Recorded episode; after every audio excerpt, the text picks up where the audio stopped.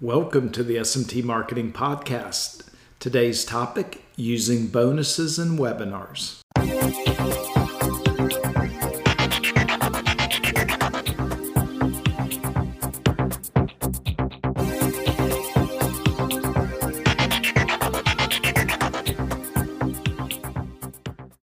Greetings. Hey, Dave Larson here.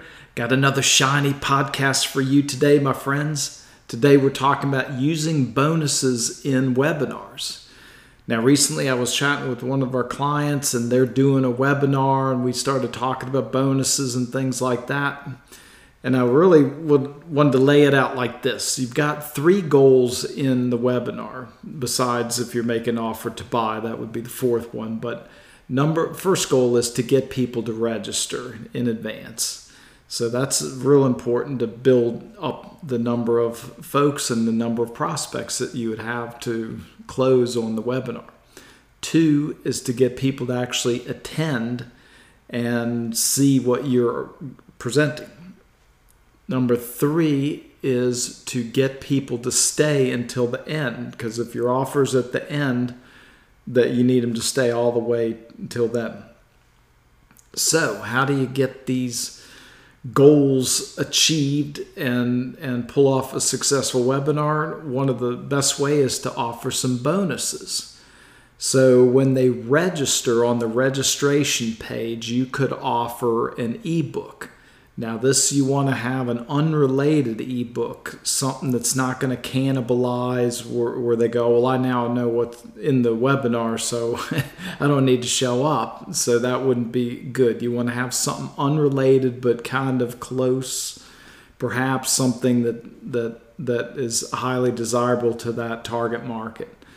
Uh, another thing you could do is use a, or create a video pre-training where you explain some of the concepts you're going to be presenting in there. That's a little more work to do that, and you have to be careful that you don't upstage yourself. But it can be used very effectively to pique interest to to come on in.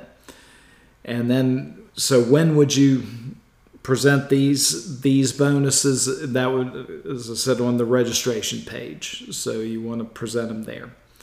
All right so then there's another rash of bonuses for to boost the attendance. So you can point out the fact that if you're there you get to participate get your questions answered. So be a part of the event. So that's I mean, not a bonus bonus, but it can be very effective because a lot of people like that. And uh, a, maybe a new bonus like a cheat sheet would be really good here. So if they attend, they you you you like can put put that on them like that they get an extra cheat sheet and so, when would you present these bonuses? Is when you send out reminder notices about the event. And that's why I called it a new bonus. So, like, you don't tell them about it in the registration page, but then you get, hey, well, the latest thing we added to this is you get this fabulous cheat sheet that will show you 10 ways to do whatever that, you know, that little little thing like that. So you know, so make sure you come. We'll get it get it to you. So you're the timing on it is during the reminder notices to to get people excited about coming. Then the last one to stay to the end. You, I've seen drawings done for for something that if you stay to the end, like a door prize kind of thing, you can offer the presentation slides because that's kind of cool because it's going to have your offer in there.